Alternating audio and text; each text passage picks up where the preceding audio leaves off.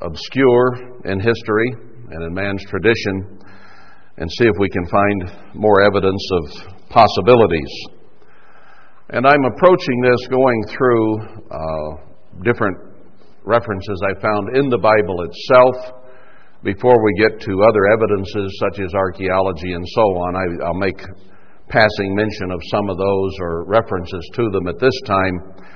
But I want to establish possibilities in our mind from the Bible itself, and then see if what we find in other sources corroborates that, adds to it, or if it is in if it's contrary to what we are seeing here. Uh, I found some interesting things this morning. It had been on my mind to check for some time, and I finally got around to it. About Egypt, now, I'll quote the world's greatest authority. Everybody knows that from the land of Israel and the Middle East, uh, Egypt is south, a bit southwest, but essentially south of what they call the Promised Land over there. And the Nile River, obviously, then is the river of Egypt, and on and on it goes with history as we know it from man's sources. But I think that there is another possibility for some of these things, and I want to read today uh, a little bit about that from Scripture and then some evidence from other sources that make it quite interesting to consider possibilities other than what we've been told about Egypt and the Nile and so on. Let's go first of all to Genesis 12 with a bit of a brief review here. and a couple of points as we get down into this chapter. Genesis 12 Now the Eternal had said to Abram, Get you out of your country, and from your kindred, and from your father's house, unto a land that I will show you. Now, wherever he was when this statement was made, was a place that he was familiar with, knew the environs, the geography, the uh, site places, the cities and countries and so on. He knew them. But this was a land apparently far enough away that he did not automatically know where it was. Okay? It is a land I will show you. Not something that you are familiar with, but something you will have to be shown. Now, I think that that would cause it to necessarily be quite distant from his own neighborhood.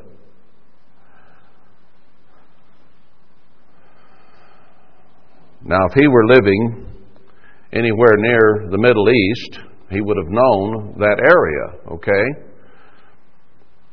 And probably fairly well, because there would have been trade routes, there would have been people coming and going. And if you consider the Fertile Crescent to have begun in the Mesopotamian area, that is from Turkey kind of east in a crescent and down into Egypt. If you look at the Fertile Crescent on maps, they include the Nile as part of it, and that's kind of where they get their crescent. But most of it was up around the Euphrates River in the east of the nation of Turkey and, and into uh, Persia and, and uh, Iraq and so on. How far would you have to go before you went to a land that you would need to be shown? I guess that's open to speculation, but still, in all, a point can be made here. This was a distance away, unfamiliar. And I will make of you a great nation, and I will bless you and make your name great, and you shall be a blessing. And I will bless them that bless you, and curse him that curses you and in you shall all families of the earth be blessed. Now, we've covered that before, uh, read this scripture before, but God said He would curse the nations that cursed Abraham and his seed, and bless the ones that blessed him. Now, he was 75 years old when he departed out of Haran. Now, let me draw again a possibility, and I think that this has to be considered I've mentioned it before, but here might be a good place to interject it again. That if the promised land indeed was here in this nation, and the original Jerusalem, Garden of Eden, uh, Zion, and so on were also in this land, then how did everything get over there? And I think what Ruth said, and I mentioned it once during the feast, is that the ark could have floated from here. The mountains and hills, from scriptural evidence, apparently were quite low at that time, and there was only probably one continent. Uh, Nimrod was in the second generation after the flood, and Peleg was the fourth generation. So, is there a possibility that the division of the earth was in those two situations, both the scattering of the peoples all over the land, all over the world, and then a division of the continents that came afterward, where the wrinkling occurred in the continental shelves and in the mountains and so on. I think that that is a very distinct possibility from the book of Genesis and things we've already examined. But if the ark did float and landed upon the mountains of Ararat, which is are in today the ones they know of as Ararat or in Turkey, and then Noah and his sons and families went down to the land east of there and began civilization. Uh, the Tower of Babel could easily have been built there. Uh, the civilizations that we know of, of Babylon and Assyria uh, and so on, Persian, could easily have certainly been there. And there are great cities and a great amount of evidence that those peoples were there. So, was that cradle of civilization truly a cradle of civilization, but perhaps not the first? Now, Abraham was living in a certain area, and then he went to Haran, which is similar to Iran today. Perhaps went eastward. I think it does say he went eastward at one point to Haran. And he stayed there a while and then left to go seek the city and the place, a land that God would show him. So he knew how to get around over there. But how to get here? That's another question, perhaps, after the continents had been divided. Uh, now, from that plain of Babel, or Babylon, the original ancient one in the Middle East, or, well, in Mesopotamia, let's say, Nimrod was a mighty builder, and he was of the peoples of Ham. He built or was behind the Tower of Babel and other cities in the area. So, the Hamitic peoples today, who occupy primarily, I think, the continent of Africa, have not done much there without European help. And they have been chastised even by, I heard a black preacher over here one time chastising the people of Africa that they had not done any great work over there. What are you doing? You're doing nothing. But the Bible itself shows that the Hamitic people were great builders right after the flood. What happened? Why did they lose that ambition or that capacity that was clearly there prior to the modern era? Shortly after the flood, they were very prominent and then became less so. Where did they go from Mesopotamia? Well, from the Tower of Babel, God says He caused the people to scatter to the whole world. It appears that the three major races of people, the uh, Japhetic went to Asia. Uh, the Hamitic went, well, apparently to Africa, but we'll see a great presence of Hamitic peoples in South America and Central America, and huge cities built there that are just now, many of them being discovered. Monstrous cities, majestic cities. Now, had those people been builders then and had spread, and if the continents together, they may have been partly on Africa, partly in South America. Did they take their city building capacities with them and build great civilizations in another part of the earth like they had started out to do in Babel? I think that there is that great possibility based on the proclivity to do such in the biblical record. And we shall see from other sources that there was a great uh, or great evidence that there is great evidence of black people being in Central and South America. We'll not get to all that today, but I want to give a bit of an overview here. Is it possible that Abram came this far? They came into the land of Canaan. Verse 6 And Abram passed through the land unto the place of Shechem, unto the plain of Moreh. And the Canaanite was then in the land. Now, Israel had been, or later went into captivity in Mitzrayim, one of the major uh, branches of the peoples of Ham. And the Canaanite, however, had been cursed because of whatever happened there with Noah, uh, and the curse came on Cain. Now, is it possible that you had a huge black population uh, in Central, South America, maybe Africa, but perhaps even the Hamitic peoples themselves had ostracized Canaan because of what he had done. Not just Shem or Japheth, but even Ham itself.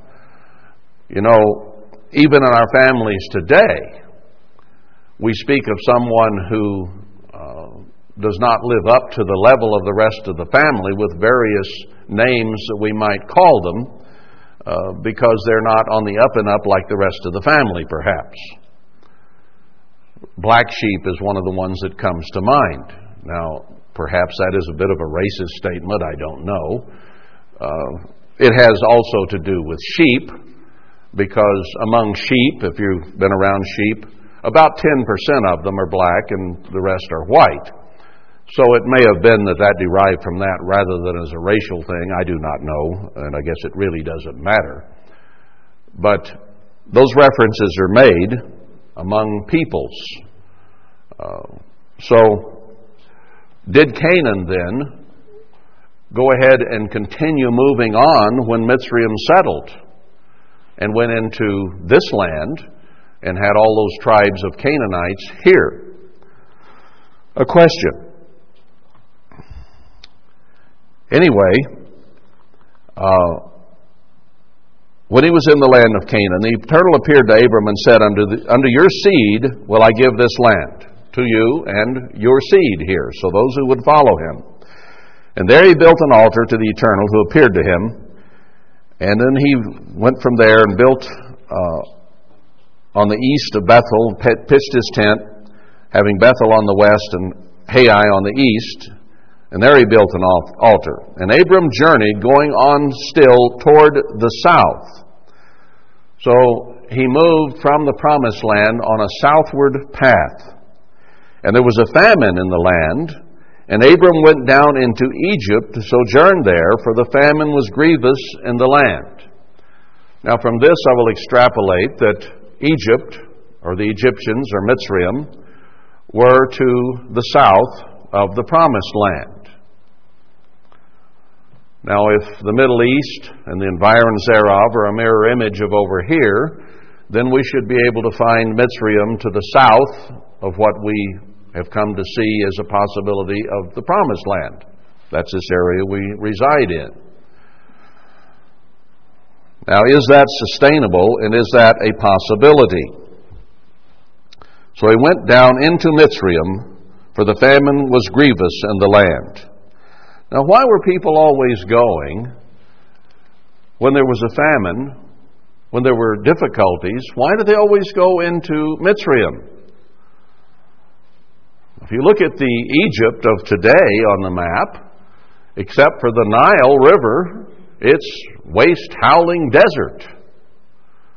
Well, why would people go to a desert, or did the Nile produce enough at all times that people were able to sustain there and not in other areas? Or might Egypt or Mitzrayim have been a more verdant land?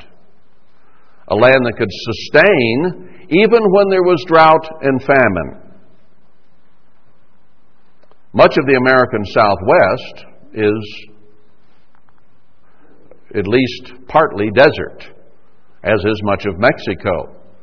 But when you get to Central and South America, you find lots and lots of rainforest and plenty of vegetation, lots of rain. Now, on the west side of the Andes, it's somewhat more barren, but even Chile along the west side of the Andes is, though partly desert, a very productive country. A thought. Now, let's go to Isaiah 11. Quite an interesting account here in Isaiah 11. I'd never thought of it quite this way before, but let's look at it from the element or the standpoint of what I've been saying here the last few minutes. Now, this is speaking, we, we just have been through uh, the first chapters of Isaiah just prior to the feast and about the prophecies having to do with Ephraim and of Syria and so on, which we are facing in the world today and they seem to be quite obviously speaking of now. Now, whether this is speaking of the microcosm of the millennium and God providing a Zerubbabel who would be a type of Christ to start a small viewpoint of what the millennium can be, or whether in its full effect, uh, with Christ being here during the millennium, I, uh, certainly that is the case with chapter 11 but it could also be the microcosm of the millennium that we talk about that can be used as a, uh, a witness to the world. But anyway, that aside, let's go down to verse uh, 12. And he shall set up an ensign for the nations. He does say the Zerubbabel will be an ensign uh, there at the end of the book of Haggai. And shall assemble the outcasts of Israel and gather together the dispersed of Judah from the four corners of the earth. So, whether it be the gathering of the remnant of the church or later the gathering of the remnant of all Israel from where they have been taken captive all over the earth, uh, it's speaking of it here. The envy also of Ephraim shall depart. Has not this country been envied a great deal? And that envy is quickly disappearing today. And the adversaries of Judah shall be cut off Ephraim shall not envy Judah, and Judah shall not vex Ephraim. But they shall fly up on the shoulders of the Philistines toward the west. So they may have been taken captive all over the world, but they'll flee to the west or go to the west. What is known as the west today. The earth is round, so pick a number, but uh, we reference this area, these two continents, as the West, and Asia is the East, and then those parts in between. Of course, history is written from a European standpoint, and that's primarily why we do that. Um, they shall spoil them of the east together. They shall lay their hand upon Edom and Moab, and the children of Ammon shall obey them. I think that that may be the case right here. Uh, I want to go into it a bit more about who Moab and Ammon and Edom are uh, today. There may be some in the Middle East, but I think there's some right here in this area as well. And they will have to obey God's people here at the end because we will take charge. And the Eternal shall utterly destroy the tongue of the Egyptian sea. Is that the Nile? And with his mighty wind shall he shake his hand over the river, and shall smite it in the seven streams, and make men go over dry shod. What do you mean, seven streams of the river or tongue of Egypt? Now, I looked the Nile up this morning and checked on its tributaries in the atlases and so on, and looked up tributaries of the Nile, and most name two the Blue Nile and the White Nile coming out of the highlands of almost down into Central Africa. A few mentioned also the Atbara, which comes in from the east, is smaller. Uh, so, three tributaries, if you count the Atbara, of the Nile. Now, where do you get seven streams? Mention was made of the Yellow Nile, which no longer exists, but they say was a river from maybe 10,000 to 1000 BC. It's now just a dry area, a drainage, but nothing in it. Now, there's possibly four back then. So, why does the Bible talk about the seven streams of the tongue of Egypt? I then went to the Amazon River, looked it up in World Atlas on the internet, and lo and behold, it said that the Amazon is the largest tropical rainforest in the world, that the Nile drainage covers like 2, 2,700,000 square miles. Huge thing, about a third of the continent of South America. It is larger than, well, depending on which source I use, and there were several. Some said it was as big as the five largest river on the earth combined. One said it was as big as the seven next largest, and one said ten. The Amazon River is an incredible river, many miles wide and during flood period can be 30 miles wide. Makes the Mississippi look like a creek.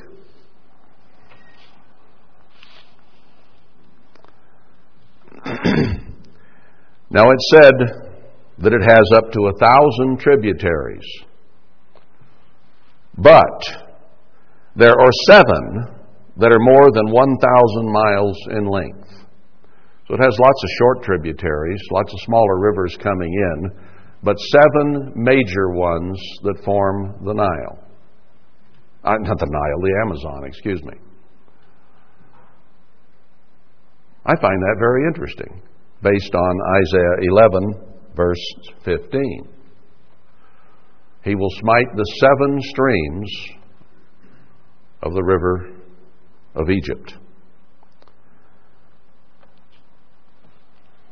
Now, that would be quite a task to smite those so that men could go over, as it said, in shoes or dry shod.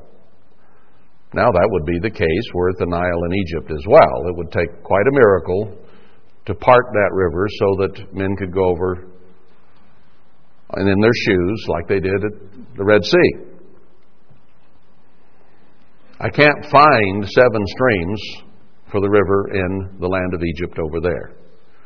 But south of, where I now think the promised land is, you have a major river, the most major river on earth, which is a tropical rainforest, and in the past has been very productive, and it has seven major tributaries.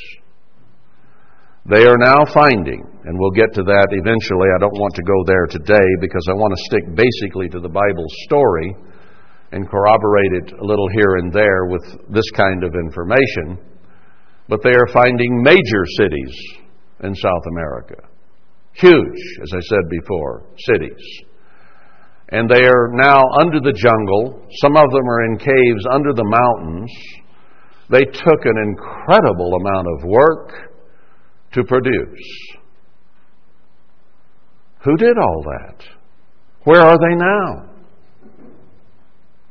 Has there been somewhat of a climate change there?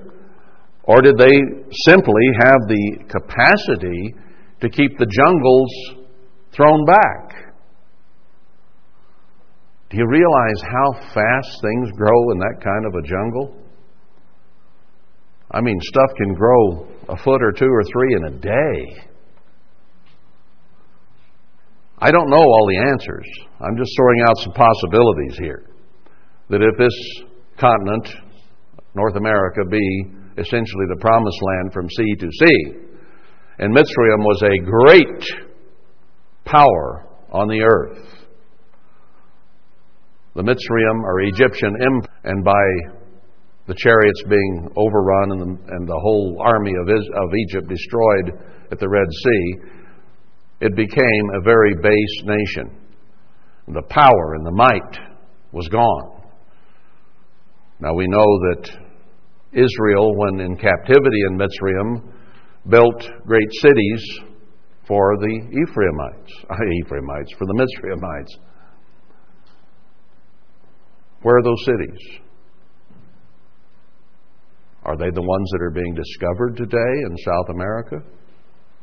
Just a question. We'll see a little later on.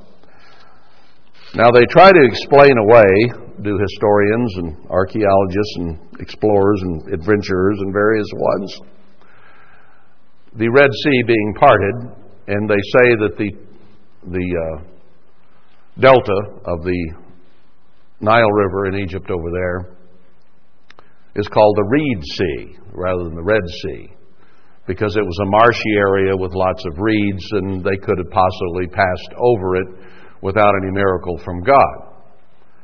And yet the Bible calls it the Red Sea. Now, could we possibly find such a thing in the North and South American area? Interestingly, the Gulf of Mexico is known for its red tides little, I guess it's plankton or whatever that multiply very rapidly and turns the whole water red. Could it possibly in the past have been called the Red Sea because of that? The red water that was in it? Is it possible that maybe from Cancun or somewhere there on that peninsula that sticks out uh, between Central and North America have had Israel trapped there, and maybe the sea parted, out, parted, the Gulf of Mexico, maybe called the Red Sea at that time, because of the plankton and the red tide, and they crossed safely and went on north. Now they could have wandered 40 years pretty easily between Cancun and here, or the Yucatan Peninsula and here. Would have been quite easy to do so. Uh, you could have wandered back and forth across that area. I don't know at this point, but I think there are some great possibilities here. Now, what happened to those people that built all those cities in South America? Where did they go? Where did all the people, if this were the promised land and Abraham came here? Now, he got a late start, remember. When they came out of the ark, if the cradle of civilization was in Mesopotamia, those people began to breed very quickly there and established empires, and each of those three sons had several sons who had lots of sons, and then population explodes when there's plenty of land, when there's enough to eat, there aren't wars, and they were all close together at that time. They probably multiplied very rapidly, but it was several generations before Abraham was born. And it was through him, one person, well, actually two, you count Sarah, that he began a nation. Well, the others had a big head start on him. They could have already gone to areas of Africa, South America, North America, especially before the continents were divided. It would have been easy to spread out, especially when you got scared half to death at the Tower of Babel and you couldn't understand these people and what they said anymore, and absolute confusion. So they fled and covered the whole earth, as it says there in Genesis 6. or whatever chapter it is, uh, where it says they did that after the flood. So it's very possible that they covered all these areas. They had to, based on the biblical account. They had to go everywhere there was to go. And then if it were divided, they were isolated. Well, God told Israel that if they sinned, they would be taken to Egypt in ships, Deuteronomy 28:68. Not just walk, but go by ship, which implies quite a distance. And it would have been futile to have gotten a whole bunch of ships together and hauled people from Tel Aviv, there on the coast, or some port of modern Israel, down to Egypt. Why bother? You can walk a lot of people down there very quickly. And Israel, once it had come into the land, had multiplied greatly, and there were a lot of them. So why not just march them south? Would have been easy to do. It isn't that far across there. Rather than putting perhaps millions of them in ships, or hundreds of thousands, or how many ever there were at the time. Now, did God kick Israel out of the promised land? We'll get to that a little later on about the desolations of the cities of Judah and Israel, of, of Jerusalem and so on. But if, he, if this were the promised land, and because of sin, God shipped Israel back to Europe and the Middle East, then that's where they would have been. And maybe they were at that Egypt. Maybe they were in the land of the Middle East and Mesopotamia and through there. And then migrated through Europe where they were when God said, All right, now you can go back to the promised land. Well, if God said you can go back to the promised land and you will have it at the end, in the latter days, and be blessed, bless all the nations of the earth in the latter days, why didn't they go back to the original promised land in the Middle East and God bless the whole world from there? Why is that not being done today? It does not fit the scriptures whatsoever that that land of Israel is a blessing to the whole earth and made wealthy by it. And all when it falls, all the merchants and seamen of the earth will cry bitter tears that Babylon has fallen and we have no longer a market for our wares. Where do the merchants of the earth bring their wares today? Right here.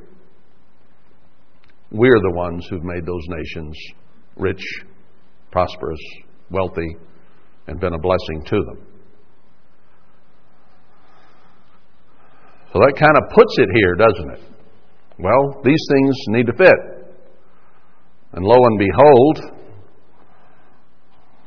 Isaiah 11:15 fits the Amazon far better than it fits the Nile River. The Nile really is only one river, isn't it? The blue and the white form it two major tri- tributaries plus the Atbara if you want to include it. So, really, a maximum of three, not seven streams, but three, down into one river.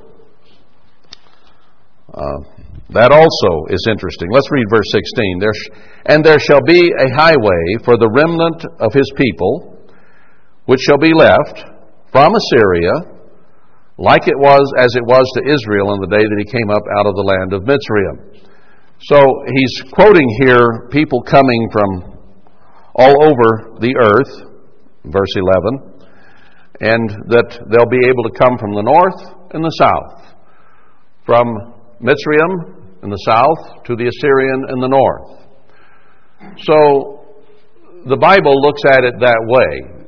Essentially, those peoples north of Israel and those peoples south of Israel, but from all over the world as well.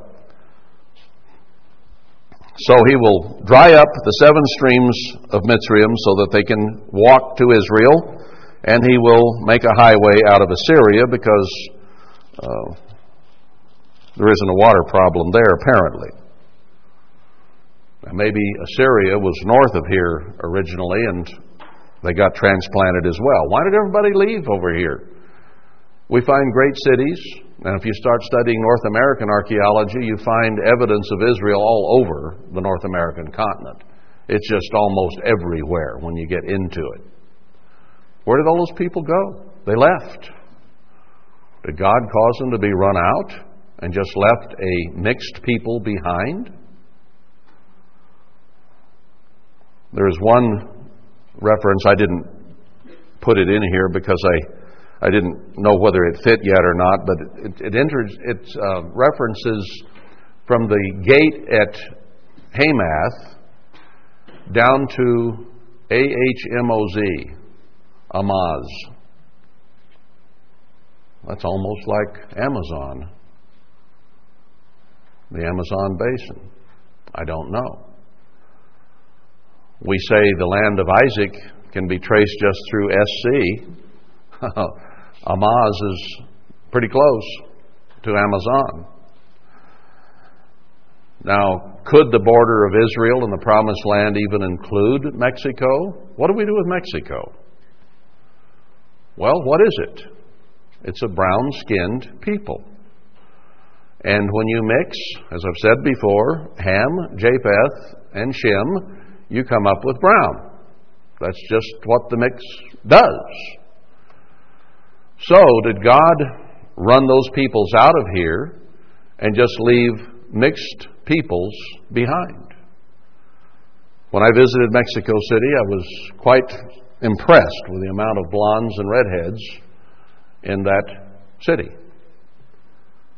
Was it just because the Spanish came over? You go to Spain and there's some redheads and blondes there, but primarily the people of Mexico are, are brown. But even brown, they have red and blonde hair to a great degree. Maybe they're part of what was the original promised land, but it was that part was not given to us modernly, I don't know. But it could be that it stretched down to Central America and then the land of Mitzrayim was from there down. I don't know. These are just some thoughts, some possibilities. but I do find seven streams quite interesting. Now let's go to Ezekiel 29.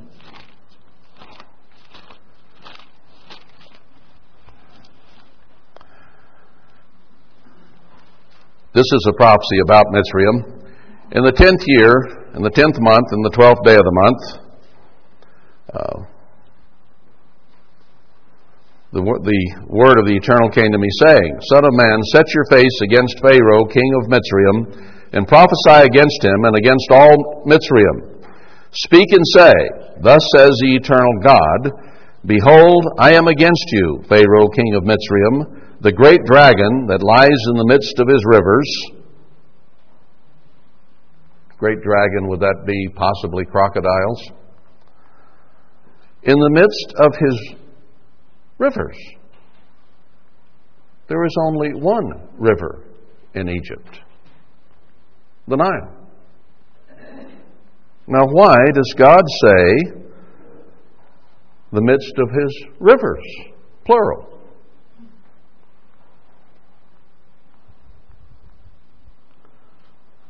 which has said, My river is my own, and I have made it for myself. But I will put hooks in your jaws, and I will cause the fish of your rivers to stick under your scales, and I will bring you up out of the midst of your rivers, and all the fish of the rivers shall stick to your scales. This implies a multitude of rivers in the land of Mitzrayim. And I will leave you thrown into the wilderness, you and all the fish of your rivers, and you shall fall upon the open fields. You shall not be brought together and get nor gathered. I have given you for meat to the beasts of the field and the fowls of the heaven. Is it possible that Egypt originally, maybe the South American continent, was made desolate? that those people were moved out of there who were there? Does that not seem to be the case? You shall not be brought together nor gathered. I've given you for meat to the beasts of the field and to the fowls of the heaven. That means dead. Not there anymore. Eaten by beasts and birds. And all the inhabitants of Mitzrayim shall know that I am the Eternal, because they have been a staff of reed to the house of Israel. Now, this is in Ezekiel, which is an end time prophecy as well. But these had a dual application in almost all cases of an original thing followed by something here in the end time. Now, when God destroyed the empire of Mitzrayim, did this apply? And they were not gathered thereafter, but we're dead, gone. Maybe some left, the survivors. Maybe they went across to Africa, which was the nearest place to go if you're under great pressure of famine, disease, death, whatever might come. You went where you could go.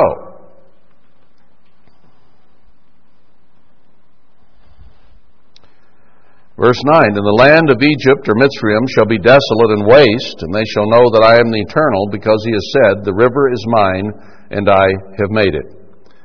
It'll be utterly waste and desolate, verse 10, from the tower of San even to the border of Ethiopia. Was there a people then in Ethiopia? You see, we have these political states today of Egypt and Ethiopia and the Sudan and so on that are political states, but these peoples may have come back from South America into Africa and settled it again. And they had been made so desolate and so uh, removed from the empire that they had once had that they lost their ambition. They became discouraged as a people and went into tribalism and were never again gathered together to do great works. They had done it under Nimrod in Mesopotamia. They may very well have done it in South America and been the ones that built the great public works that they are now finding there and then were devastated, made desolate, demoralized, and become the basest of peoples who would never do anything prominent again in the history of mankind until Christ returns. So it is not that the ability wasn't there, it was not that the production wasn't there, because the Bible records they were very productive and built great cities, both in Nimrod's time and in the time Israel was there as slaves. Maybe they lost through what Ezekiel is saying that capacity or that ambition and drive to do it, and therefore reverted to tribalism on the continent of Africa as we know it today. I don't know. These are some possibilities. Somewhat speculative, I understand. But the Bible shows us that these possibilities are there. And, like the Amazon and the Nile, they fit the story better. Show me seven streams over there. I went, I looked, I tried to count that many. I couldn't find them. You know, the rivers split down into creeks and so on, and I tried to find seven major. You can't find them, they're not there. And there are actually hundreds, if you go back into the mountains in Central Africa, hundreds of little springs and brooks and uh, creeks and so on that come together to form those major tributaries. But you, count, you can't count them as seven streams. They don't count that way. So if there are hundreds there, or thousands, then if they say there's a thousand uh, tributaries in the Amazon, uh, any river has that. I considered the possibility of the Colorado River, so I looked it up and started trying to count the tributaries. And you can make a case for seven streams if you uh, dry up a few, like the Little Colorado. It comes across the reservation, it's usually dry. It may have been a bigger river at one time, probably was. But it's hard to count seven on the Colorado exactly, although you can, you can count seven depending on how you want to put it together. You know, you can play with it, okay? And kind of come up with the answer you're looking for. But it is not an obvious thing when you consider the Colorado. Uh, but it's just a plain old straight out statement in the World Atlas about the Amazon has seven major tributaries a thousand miles long. Oh, well, that's a little different.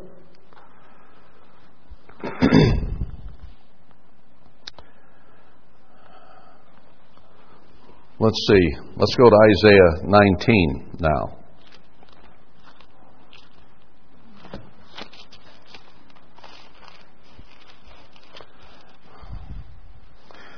The burden, or a pronouncement upon, a burden is not a good thing, Mitzrayim. Behold, the Eternal rides upon a swift cloud, and shall come into Mitzrayim, and the idols of Mitzrayim shall be moved at his presence, and the heart of Mitzrayim shall melt in the midst of it. The heart symbolizes your ambition, your plans, your purposes, uh, your reason for getting up in the morning. And I will set the Mitzrayimites against the Mitzrayimites, and they shall fight every one against his brother, and every one against his neighbor, city against city, and kingdom against kingdom. Now, if this happened historically, uh, the tribalism in Africa was one tribe against another, cities, villages fighting each other. And the spirit of Mitzrayim shall fail in the midst thereof, and I will destroy the counsel thereof. So, the spirit, the power, the motivation would go away. And I will destroy the counsel thereof. They can't get together and make good and wise decisions to accomplish things like they heretofore were able to do. God removed that. And they shall seek to the idols and to the charmers and to them that have familiar spirits and to the wizards.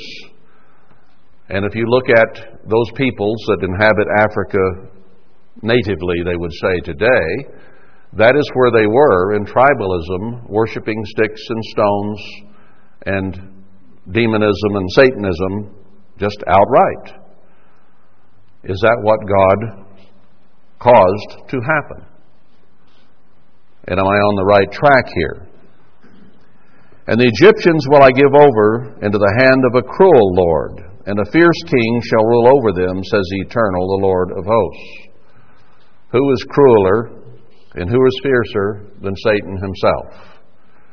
And there were, there's so much demonism in the music and in the tribal rites and the various things in Africa and as well in South America. There's a lot of cannibalism and all kinds of this thing in South America. And many of those peoples are pretty dark skinned as well. So there may have been a great Hamitic presence there, and those who are left behind show that. And the waters shall fail from the sea, and the rivers shall be wasted and dried up, and they shall turn the rivers far away, and the brooks of defense shall be emptied and dried up, the reeds and flags shall wither. Now, this seems to indicate that the river would, at some point, no longer uh, be able to provide. Well, you can't say that at this moment of the Amazon. It's the biggest tropical rainforest on earth. But then you can't say it about that, that river over there either, can you? Because it's still there. It's still apparently as big as it ever was and still provides what is needed for the people who live along its banks, including irrigation and so on.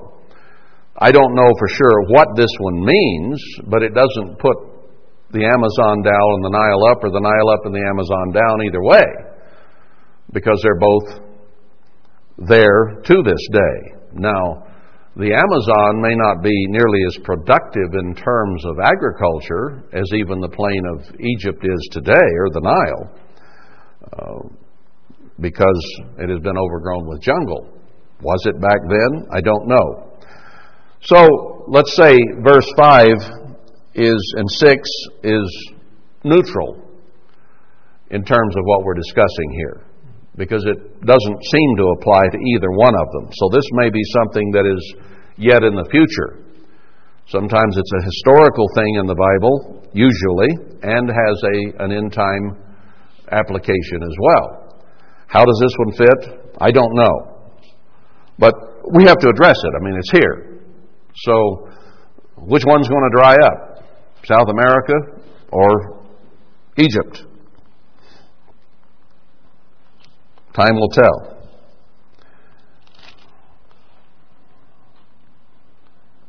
Let's see. It talks about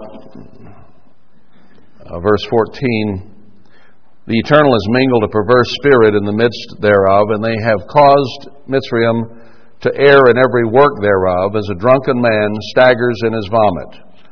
Not very productive. The Amazon basin in South America is not very productive, but then the nation of Egypt over there is not either. It's a very third rate nation there as well. Neither shall there be any work for Egypt, which the head or tail, branch or rush may do. There's just not much productivity there. And they'll be like women. Uh, that doesn't mean women are bad. that just seems, but the women are not the ones who generally in mankind's history have built cities and empires and so on. Uh, they have had a different function but be in terms of productivity um, on a national basis like women. And they shall be afraid and fear because of the shaking of the hand of the eternal of hosts, which he shakes over it. And the land of Judah shall be a terror to Egypt. Every one that makes mention thereof shall be afraid in himself because of the counsel of the eternal of hosts, which he has determined against it. Uh, I don't know how to put this together for sure now, but it ends up with verse 21 The eternal shall be known to Mitzrayim, and the Mitzrayimites shall know the eternal. And that day, and shall do sacrifice and oblation. Verse 22 The eternal will smite Mitzrayim, he shall smite and heal it and they shall return even to the eternal, and he shall be entreated of them, and shall heal them.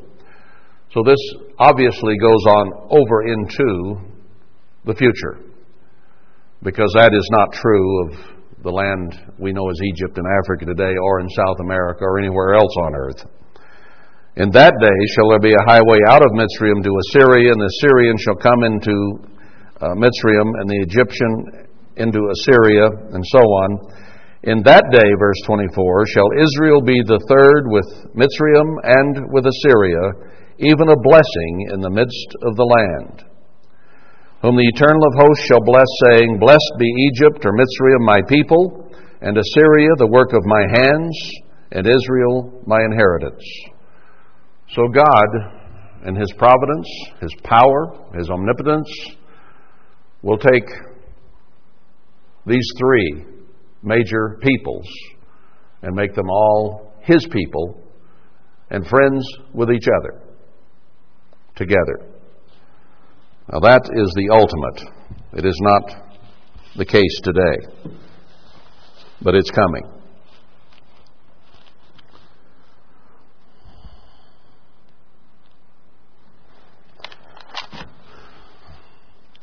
So, considering uh, what we've looked at so far, I think I can see a possibility that the promised land being here, from sea to shining sea, remember he's made it small in the confines of the original promised land there when he took Joshua into the land.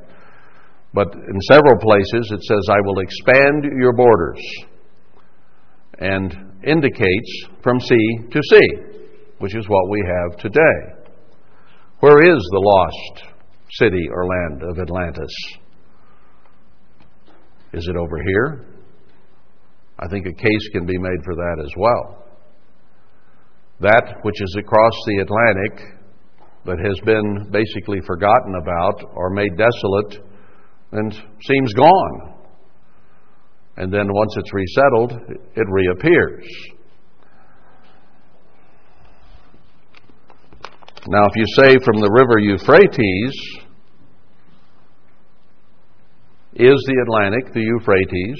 It's referred to that way uh, in history and possibly even in the Bible. Now, if you take the Euphrates over there in Persia today or Syria today, nowhere in the accounts of any of the history of Israel, as they are written by man, do they ever show that the kingdom of Israel ever went to the actual river Euphrates there in Syria. Never went there. If you look at the biggest maps of the kingdoms of Israel, they show it just about the size it is today. Not even in the days of David and Solomon does it extend anywhere near the river Euphrates. And yet God said it would be from to the Euphrates. Maybe we'll get some more information a little later on that will show the very distinct possibility that the Atlantic was referred to as a river. You see, the ocean currents take you, and Thor Heyerdahl proved it with the Kon-Tiki. You can take a reed boat and float from Africa to South America quite easily. And the, uh, can't say the name of the one that goes by Florida there, the, the Gulf Stream, comes right up the coast of North America, so you can float from Africa very easily, even without sails, to South America and North America. He proved that very clearly. It was a river current in that sense, an ocean current that brought him across and up.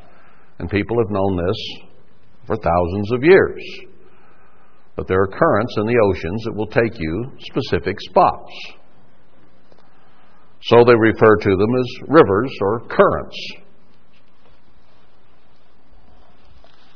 And we do stretch from the Atlantic to the Great Sea at the setting of the sun, is the way the Bible terms it. The great sea at the setting of the sun. I've stood on the coast of California, Oregon, Washington, Canada, wherever, and when the sun would go down, I've seen it set on what? The Pacific Ocean. So we go from perhaps the Euphrates on the east to the Pacific on the west and there's evidence of Israel all the way across. Well, I think that's probably enough for today. I made a comment here about where has the world been blessed. And another place it has not been blessed from is South Africa, or particularly uh, South America or Africa. It's been from here that land which God promised. There's no evidence of Abraham or of David or of Solomon in the Middle East whatsoever. It just isn't there. There's plenty of evidence in Mesopotamia of the Assyrian Empire, the Babylonian Empire, all those empires. Plenty of evidence, plenty of cities, plenty of places they've dug up. They've dug all over the nation of Israel over there, and they cannot find any evidence of Abraham or of the great works of Solomon and David that the Bible clearly shows. We'll get to that and when we get to the archaeology section and show that this is truly the case. So there's a lot of stuff that comes together. I know there are a lot of questions, and it's easy to doubt, and it's easy to say, well, these are the place names that are there. Well, how did they get there? But does the Bible description of how things will be fit there or here? And so far, I can find all these scriptures in Deuteronomy 8 in different places that describe here, not there. Therefore, there has to be a different explanation of why those places are named what they are. And is it that the original was here, and when those people, through what we read there in Ezekiel, were devastated and ran for their lives, maybe, did they take the place names with them over there that they had had when they were here? People do that, you know. Over here, we have New London, we have New Amsterdam, we have New York, we have places all over this nation named after where people came from. Amsterdam's there, this is New Amsterdam. The city of York in England is there, so this is New York. We're reestablishing. It's done very commonly. Why wouldn't it have been done historically if people wanted to preserve what they had learned? Why would people build great pyramids on every continent on earth in the same configuration as the original land of promise in Jerusalem the cradle, truly, of civilization. Why would they build them all over the world? Because they reminded them of where they had been. These were the original, these are natural. Those are all man made and built the same way, same manner, same configuration. It's really interesting stuff when you get into it. So we'll stop there for today.